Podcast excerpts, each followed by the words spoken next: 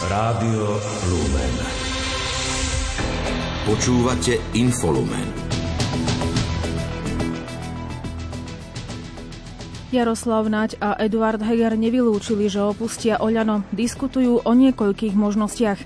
Mládežnícke organizácie tvrdia, že nedostanú od vlády dostatok peňazí na svoju činnosť. Obávajú sa o svoje fungovanie. Boje o ukrajinské mesto Soledar stále prebiehajú. Je streda 11. január a aj dnes vám ponúkame súhrn udalostí z domová zo sveta. Vysielajú Richard Čvarba a Lucia Pálešová. Domáce spravodajstvo. Člen predsedníctva Oľano Jaroslav Naď má iný názor na politiku ako šéf hnutia Igor Matovič. So stranickým kolegom a dočasne povereným premiérom Eduardom Hegerom sa stotožňuje v svetonázore aj v cieli v politike. Obaja nevylúčili, že opustia Oľano. Jaroslav Naď hovorí o viacerých alternatívach. Ja môžem povedať, že s Eduardom Hegerom sa stotožňujeme v svetonázore a v tom, e, aká je náš cieľ v politike. A či to bude debata v rámci hnutia, alebo to bude debata, e, ktorá bude smerovať k tomu, že odídeme z hnutia, alebo niečo, to je všetko ešte otázne a uvidíme, e, rôzne alternatívy sú na stole. S Eduardom Hegerom hľadá Jaroslav Naď podľa svojich slov také riešenia, aby si mal volič čo vybrať v ďalších voľbách. Čo dnes chýba reálne voličovi je alternatíva, ktorá smeruje k, jednak má jasné zahranično politické smerovanie, ale tiež je proreformná a smeruje k tomu, aby to nebolo žiadne mantinelové. Podľa môjho názoru, tak ako je PSK príliš e, liberálne a príliš lavicové vo svojich e, stanoviskách, tak e, sú niektoré stanoviská, ktoré Igor Matovič deklaruje príliš konzervatívne a s nimi mám, áno, ja problém ako osoba, aby som ich mohol nejakým spôsobom obhajovať. Ale prosím, neberme to ako nejaký osobný konflikt, lebo toto nie je osobný konflikt konflikt. Ja osobný konflikt s Igorom nemám, ani som ho nemal a uh, aj ľudsky si ho vážim, ale je to názor na politiku, ako sa má robiť, kde by mali byť priority a tam áno, je ten môj názor iný, najmä v ostatnom období. K hľadaniu novej väčšiny v parlamente uviedol, že sa podpisuje na viacerých frontoch. Očakáva podporu hnutia Oľano, ako aj poslancov z Merodina. Rokuje sa podľa neho aj s ďalšími nezaradenými poslancami. Cieľom je podľa neho dovládnuť štandardné 4 roky. V prípade novej Hegerovej vlády nevylúčil zmeny na ministerských postoch. Komunikuje sa aj s predsedom SAS Richardom Sulíkom. Jaroslav Naď potvrdil, že snemoľano sa uskutočnil online. Nevylúčil aj riadny snem. Vnútrostranické diskusie však podľa neho prebieha prebiehajú aj mimo snemov. Nepredpokladá, že by sa mohla schváliť zmena ústavy o možnosti skrátiť volebné obdobie. Poukázal na nesúhlas hnutia Oľano s predčasnými voľbami. Negatívny postoj očakáva aj od SAS. Opozičná SAS je podľa vyjadrení pripravená rokovať o všetkých alternatívach, ktoré vyvedú Slovensko z aktuálneho chaosu. Zároveň strana tvrdí, že v tejto chvíli nevie s kým rokovať. Upozorňuje na interné spory Voľano. Ak chce dočasne poverený premiér Eduard Heger rokovať, SAS chce mať istotu, že rokuje s lídrom najsilnejšieho hnutia so stabilnou podporou. Pokračuje Branislav Groling z SAS.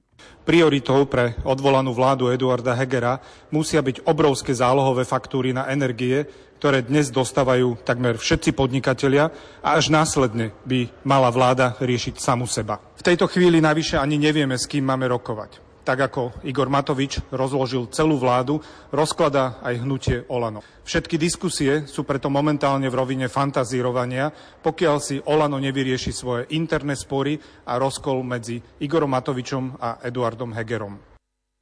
Aktuálne podľa neho nikto nevie, či Eduard Heger, jeho spolustraníci Jaroslav Naďa Jan Budaj, prípadne iní poslanci a ministri budú ešte na konci januára členmi Oľano, alebo či plánujú svoju politickú budúcnosť inde.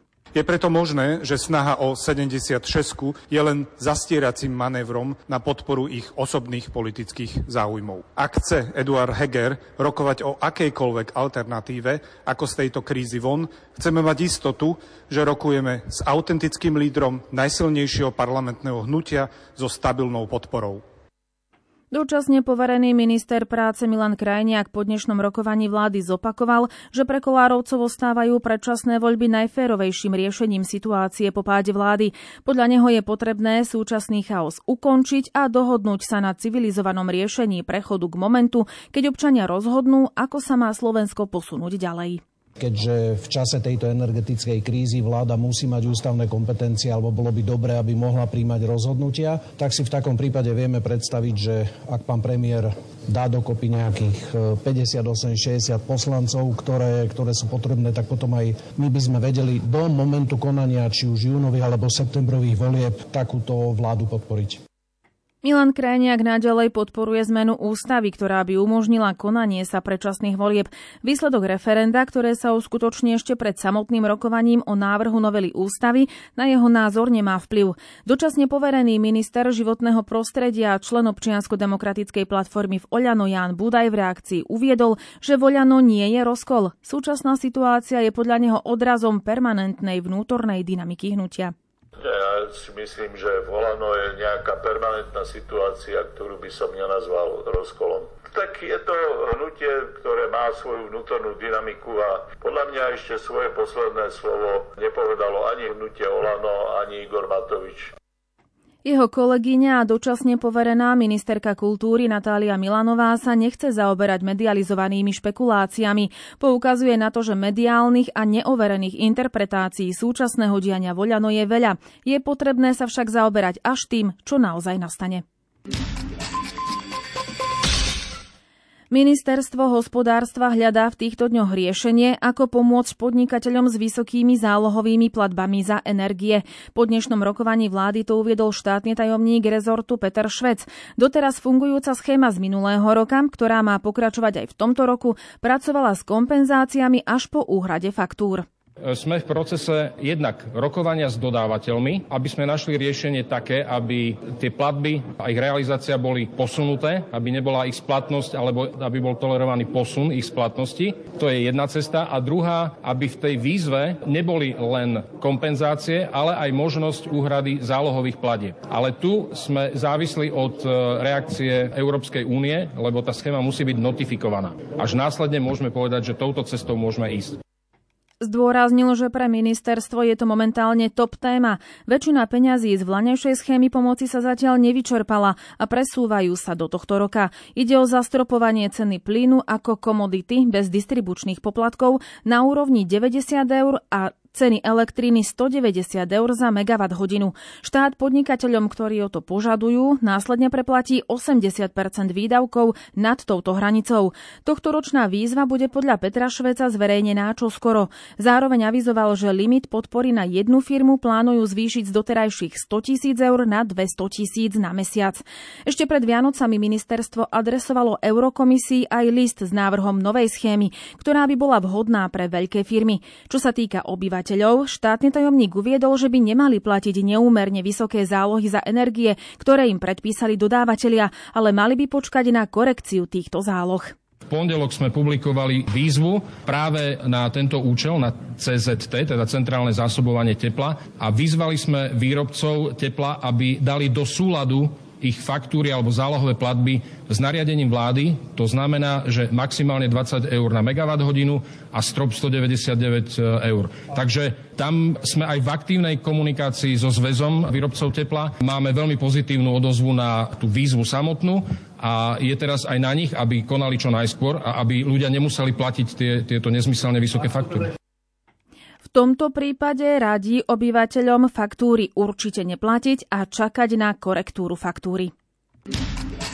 Krátko z domova. Na špecializovanom trestnom súde v Pezinku dnes pokračuje proces v prípade vraždy novinára Jana Kuciaka, jeho snúbenice Martiny Kušnírovej a tiež v kauze prípravy vražd prokurátorov. Ako potvrdila hovorkyňa súdu Katarína Kudiáková, na programe je okrem čítania listín aj výsluh znalca z odvetvia kriminalistickej informatiky Dušana Mikulaja.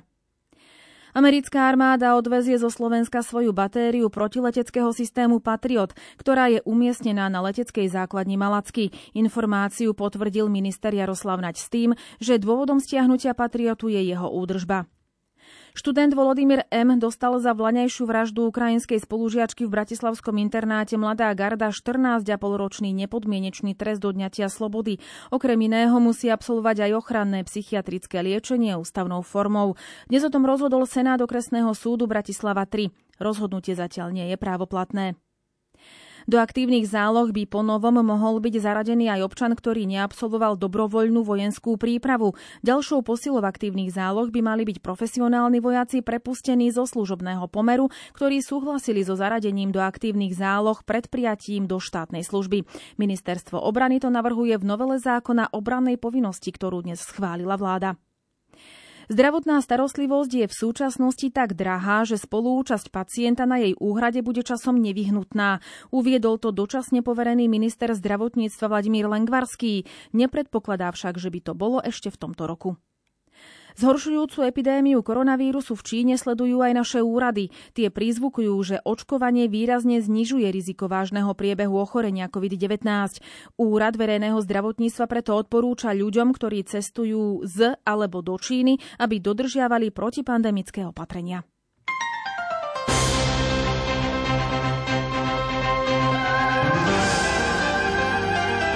Z. Mládežnícke organizácie sa obávajú o svoje fungovanie. Tvrdia, že nedostanú od štátu dostatok peňazí na svoju činnosť. Ministerstvo školstva im priznalo len polovicu zo sumy, ktorú dostávali v minulosti. Hrozí im preto prepúšťanie a redukcia alebo až rušenie niektorých programov. Rezort však tvrdí, že mládežnícke organizácie dostanú viac ako 2 milióny. Téma pre Júliu Kaveckú. Štát dával mládežnickým organizáciám doteraz na fungovanie viac ako 2 milióny eur. Riaditeľ Rady mládeže Slovenska Juraj Lizak hovorí, že na tento rok je to o polovicu menej.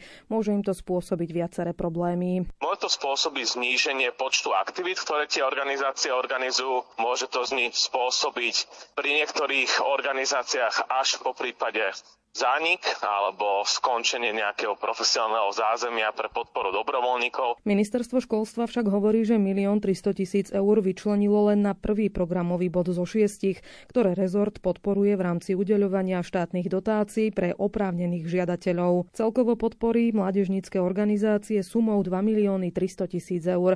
Renata Vítková z komunikačného odboru ministerstva. Ministerstvo školstva v pôvodnom návrhu žiadalo garantovať podporu v celkovej celkovej výške 5 miliónov eur, čo však ministerstvo financií neakceptovalo. Juraj Lizák tvrdí, že sumu 2 milióny eur ministerstvo školstva uznalo ako minimálne potrebnú na ich základnú činnosť. Problémom je podľa neho dlhodobé nestabilné systémové nastavenie financovania práce s mládežou. A jedná sa aj rozvoj a podporu dobrovoľníckých aktivít, ktorá mala dopad najmä pri dvoch krízach celospoločenských, ktoré sme aktuálne prežívali. Tí dobrovoľníci, ktorí boli takto organizovaní, pomáhali ako pri pandémii COVID-19 a v neposlednej rade potom pomáhali aj na hranici, keď sa začala vojna Ruska na Ukrajine. Mládežnícke organizácie pracujú s asi 70 tisíc mladými ľuďmi. V širšom kontexte je to asi 350 tisíc.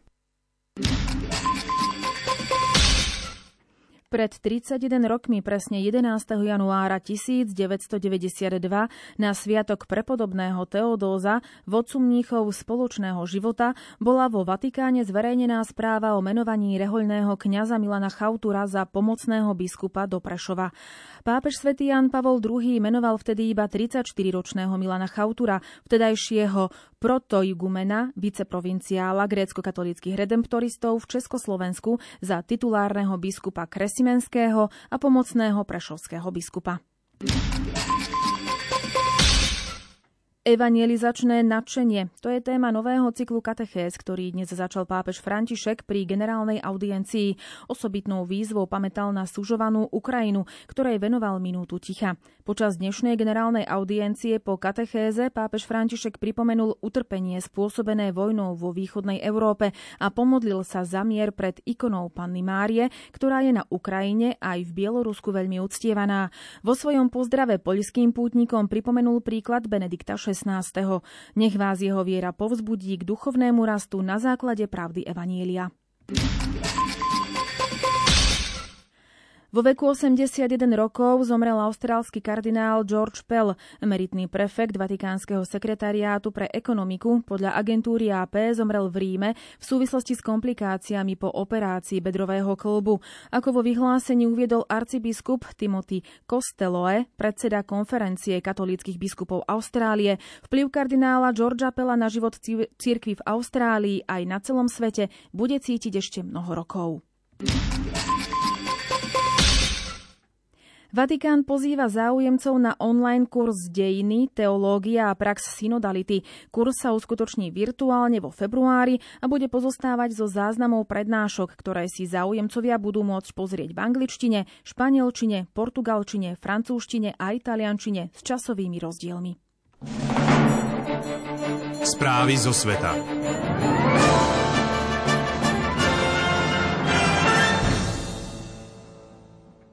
Kruté boje o mesto Soledar na východe Ukrajiny stále prebiehajú, oznámila to dnes ruská armáda. Jej oznam odporuje skoršiemu vyhláseniu ruskej súkromnej armády Wagnerova skupina, že jej bojovníci už mesto ovládli. Kiev dnes takisto poprel správu, že jednotky ruskej armády žoldnierov dobili Soledar, ktorého ovládnutie by Rusku otvorilo cestu k ďalším územným ziskom v ukrajinskom regióne Donbass. Ako pre portál americkej televízie CNN povedal ukrajinský vojak bojujúci v Soledare, Situácia vo východoukrajinskom meste je kritická a počet zabitých je teraz taký vysoký, že mŕtvych už nikto nepočíta. CNN v správe zverejnenej dnes z bezpečnostných dôvodov neuviedla totožnosť vojaka. Bližšie informuje Julia Kavecká. Šéf Wagnerovej skupiny a spojenec ruského prezidenta Vladimíra Putina Evgeni Prigožin včera večer oznámil, že jeho jednotky úplne ovládli Soledar. Dodal, že ukrajinskí vojaci v centre mesta sú obklúčení a Wagnerovci im dali ultimátum, aby sa do polnoci vzdali. Kiev ale poprel správu, že jednotky ruskej armády žoldnierov dobili Soledar, ktorého ovládnutie by Rusku otvorilo cestu k ďalším územným ziskom v ukrajinskom regióne Donbass. Odbor ukrajinskej armády pre strategickú komunikáciu vo vyhlásení uviedol, že Soledar bol, je a bude ukrajinský.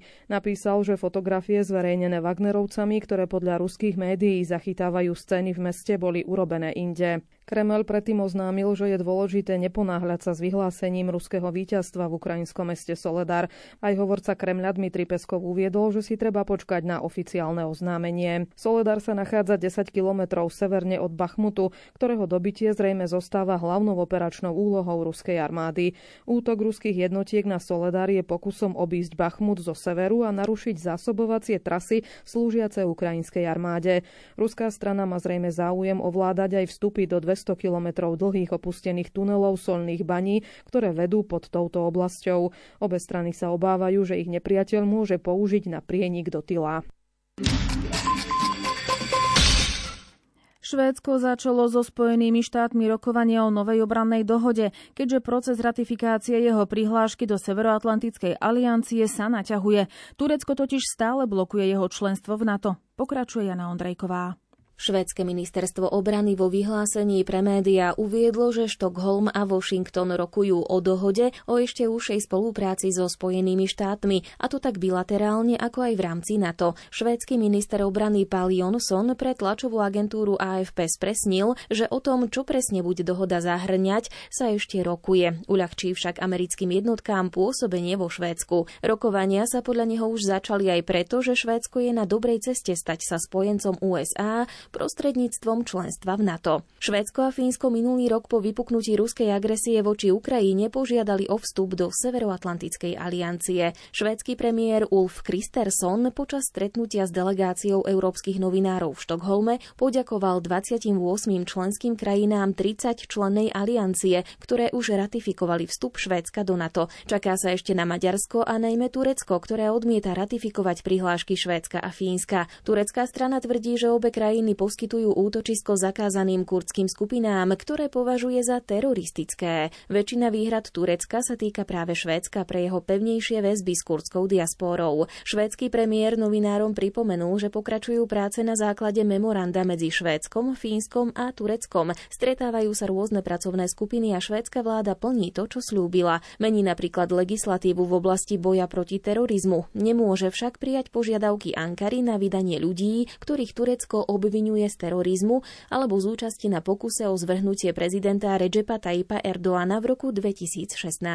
Premiér Kristersson v tejto súvislosti spresnil, že švédska legislatíva rešpektuje princípy medzinárodného práva a jednoducho nemôže urobiť to, čo žiada turecká strana. Zároveň vyjadril nádej, že Turecko, ktoré podľa neho treba chápať aj tak, že je ovplyvnené domácim predvolebným procesom, nakoniec členstvo Švédska v NATO ratifikuje.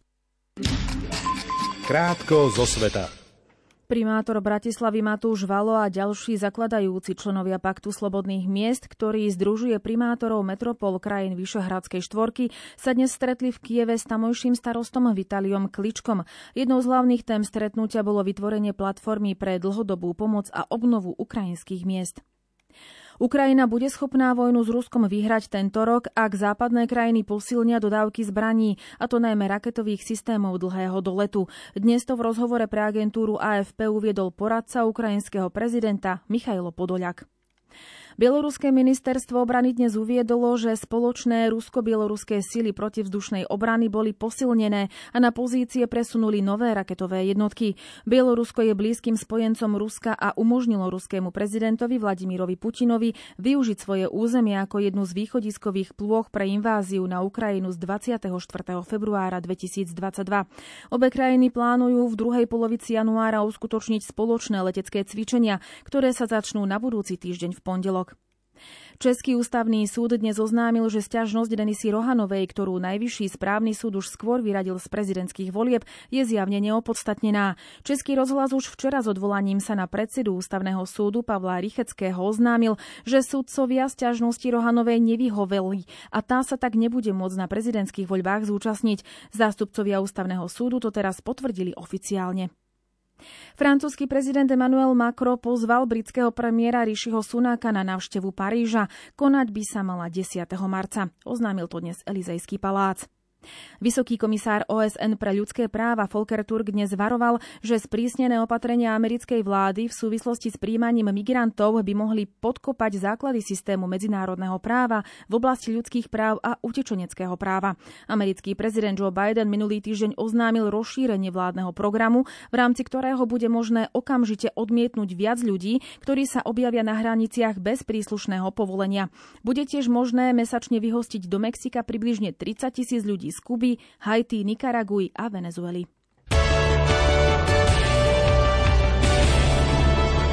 Šport Rádia Lumen. Slovenská lyžiarka Petra Vlhová dosiahla prvé víťazstvo v prebiehajúcej sezóne. V nočnom slalome Svetového pohára vo Flachau triumfovala s náskokom 43 stotín pred američankou Mikaelou Šifrinovou. Tretia skončila zo stratou 85 stotín Nemka Lena Durová. Pre olimpijskú šampiónku v slalome je to prvý triumf v Svetovom pohári od 11. marca 2022, keď vyhrala obrovský slalom v Óre. Človek vždy verí, že každé preteky, že to teraz vyjde, ale môže sa stať, že urobím chybu, môže sa stať, že, že mi to nevíde, že niekto ma predbehne, že niekto bude rýchlejší, takže ja stále verím, že dokážem vyhrať, ale vždy je tam aj to ale, že že sa môže stať čokoľvek. Takže to druhé kolo som sa snažila byť pokojná, snažila som sa sústrediť len sama na seba. Samozrejme tie skúsenosti som využila, pretože nebola som prvýkrát eh, po prvom kole prvá, takže vedela som, aká to je situácia. Snažila som sa byť pokojná a cítila som, že, že mám dobré nohy, že, že sa dobre cítim a chcela som to využiť, takže tú hlavu som trošku odstavila a, a len som lyžovala, podala som môj maximálny výkon a naozaj sa veľmi teším, že sa mi to podarilo. Petra Vlhová sa napokon nezúčastní na zajtrajšom Super G v rakúskom Cauchenze. Na podujatie Európskeho pohára mala aj v rámci prípravy na majstrovstva sveta, kde bude Super G súčasťou kombinácie so slalomom. Norský biatlonista Johannes Stingnesbø triumfoval v dnešných vytrvalostných pretekoch na 20 km v rámci 5. kola Svetového pohára a opäť zvýšil svoj náskok na čele celkového poradia. V nemeckom Rupoldingu dosiahol najlepší čas napriek dvom chybám na strelnici. Druhý skončil jeho krajan Fetle Siadštad Christiansen s Mankom a tretí finišoval slovinec Jakov Fak, ktorý ako jediný z favoritov strieľal čisto. Slovenský reprezentant Michal Šima si nevylepšil 59. miesto z predchádzajúcich vytrvalostných pretekov Svetového pohára vo fínskom Kontiolahti. Slovenský biatlonista dnes na okruhu v nemeckom Rupoldingu nazbieral 5 trestných minút a s mankom 8,50,5 minúty skončil až na 79. mieste. Jediný slovenský zástupca v štartovom poli zhodnotil preteky negatívne. Mrzel ho najmä fakt, že pri slabšom behu ho nepodržala ani streľba.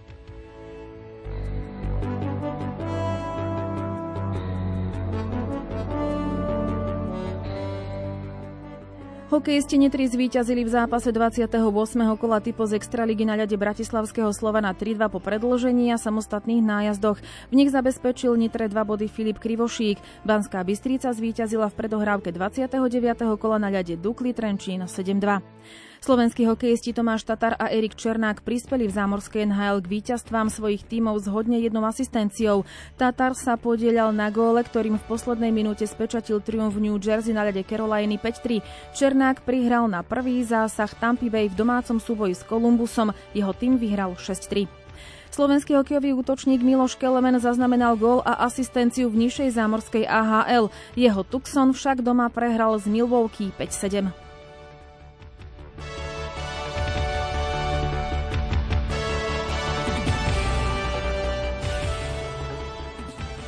Slovenská tenistka Anna Karolina Šmidlová sa prebojovala do finále kvalifikácie na Grand Slamovom turnaji Australian Open. V druhom kole v pozícii nasadenej trojky deklasovala v Melbourne francúzsku Jessiku Pončetovú 6-1, 6-1 za necelú hodinu.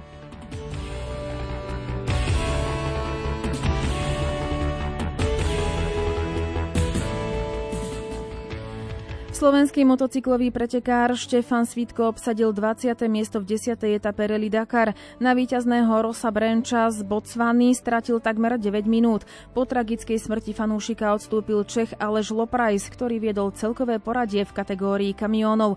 Práve jeho vozidlo včera zasiahlo talianského diváka. Počasie Aké počasie máme očakávať v najbližších dňoch, povie meteorológ Peter Jurčovič. Nechcem to tak surovo povedať, že stále daždivé počasie, ale v nížinách to bude asi dážď a čím viac na sever alebo do väčšej nadmorskej výšky, tak dážď so snehom alebo v Tatrách na horách tam by malo snežiť, tam bude pribúdať. Podmienky na lyžovanie sa tam budú zlepšovať, ale v nížinách bohužiaľ zatiaľ nie. Teraz najbližšie 2-3 dni čakám, že na juhu bude teplota až 10 stupňov, okolo 10, no. A aj vietor bude nepríjemný, tak by to malo byť asi tak od 5 do 8, ale ešte stále aj v noci nad nulou. Ne? Na severe v horských dolinách tam bude aj chladnejšie, aj mrazy by mali byť v noci, tam to nie je taký problém. Večer o 20. vás pozývame k počúvaniu relácie Lupa. Dnes vám v nej Jaroslav Fabian a Martin Ďurčo predstavia cirkevnú základnú školu s materskou školou svätého Gorazda v Prešove. Pekný večer želajú technik Richard Švarba a pripája sa aj Lucia Pálešová. Do počutia.